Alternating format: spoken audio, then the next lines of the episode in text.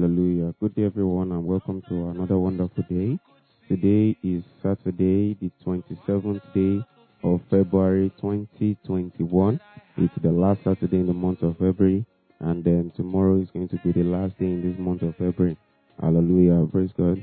We want to give glory to the name of the Lord for making us to see another new day. Glory to Jesus. Hallelujah. Our topic for the open heaven this morning is True Worshipper, Part 1 true worshiper, part one. It's singular, it's a worshiper. True worshiper, not true worshippers. Praise God. So God in you to serve him or revere him or adore him as one, not as um as a general as in general. Praise God. So the topic is true worshiper. And Bible reading is taken from John 20. When the true worshippers shall worship the Father in spirit and in truth, for the Father seeketh such to worship him. God is a spirit, and they that worship him must worship him in spirit and in truth. Praise God. Memory verses John chapter 4, verse 24 it says, God is a spirit, and they that worship him must worship him in spirit and in truth. Hallelujah. That means that um, worshiping God in spirit as praise God. There is no better way to worship God except in spirit and in truth. Yeah, you cannot worship God carnally because he's not a carnal man you can also not worship God um, deceitfully. Praise God, because He's a God of truth. Of course, it means that your praise or your worship would not be accepted. Praise God. Now, when you worship, you know you worship with your body. Praise God, because you either use your mouth to sing, or your heart, or your are are clean. You know, if your hands are filthy, your hands are not clean. Your your your your feet, you know, they are not where they are supposed to be. Your heart is not right with God your mouth is here and there saying what God asks you not to say, you know, disobeying God, then definitely that kind of body cannot worship God. Praise God. That kind of body cannot offer true worship unto God. Praise God. So you must be ready to worship God truthfully and spiritually. Yeah. Father seeketh such to worship him. The benefit of that is that God Himself is the one that comes after you, not you.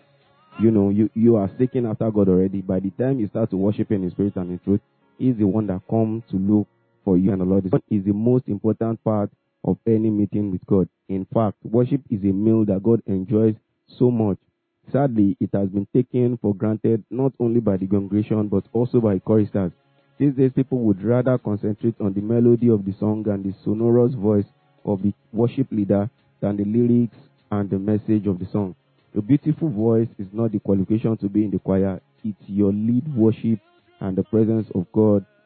If your lead worship and the presence of God come, a true worshiper is one who worship God in spirit and in truth. Implies by the only worship Holy Spirit is mere entertainment. By the, the only then that we can give God acceptable worship. Praise God. So, like we said earlier, praise God. Your spirit has to be the one giving the worship to God. Hallelujah. To to get do not expect your worship to be acceptable or to be accepted by God. You need to offer your spiritual your, your spirit being. You need to be baptized of the Holy Spirit as well. Praise God. That is the only way by which you can you can you can have your worship accepted. You know, God, their worship was accepted.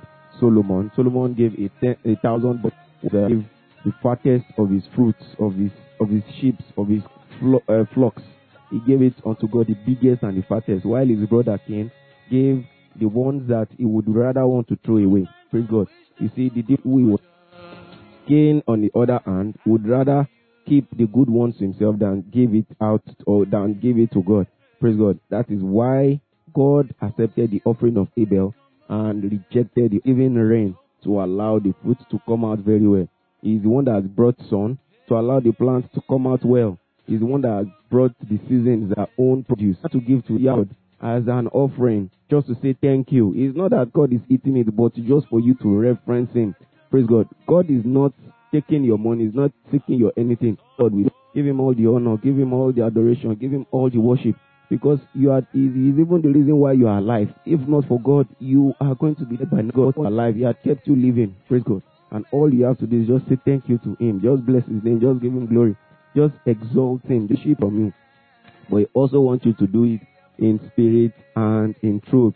That means your body, that is your his temple, must be clean, one, and you must be connected. You must be baptized of the Holy Spirit. You must be connected your worship unto God. That is when you become a true worshiper. I pray that the Almighty God will help us this morning in Jesus' name. Our reflection this morning says, Have you been baptized by the Holy Spirit? Yeah. If you have not been baptized by the Holy Spirit, you cannot worship or you cannot the Holy Spirit to offer true worship unto God. This morning, if you have not been baptized of the Holy Spirit, what you do is you ask. If any of you lack, let him ask. You have not asked, you have not received because, and if you ask, tell God, tell God that He should send the Holy Spirit upon you, like He did on the day of Pentecost, that you want to receive the power after have given your life to Christ first before you receive the Holy Ghost. So you ask God this morning, tell Jesus.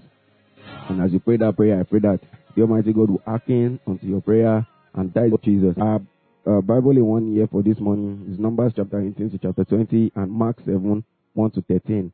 Uh, uh, uh, uh, that will be on Do have one day.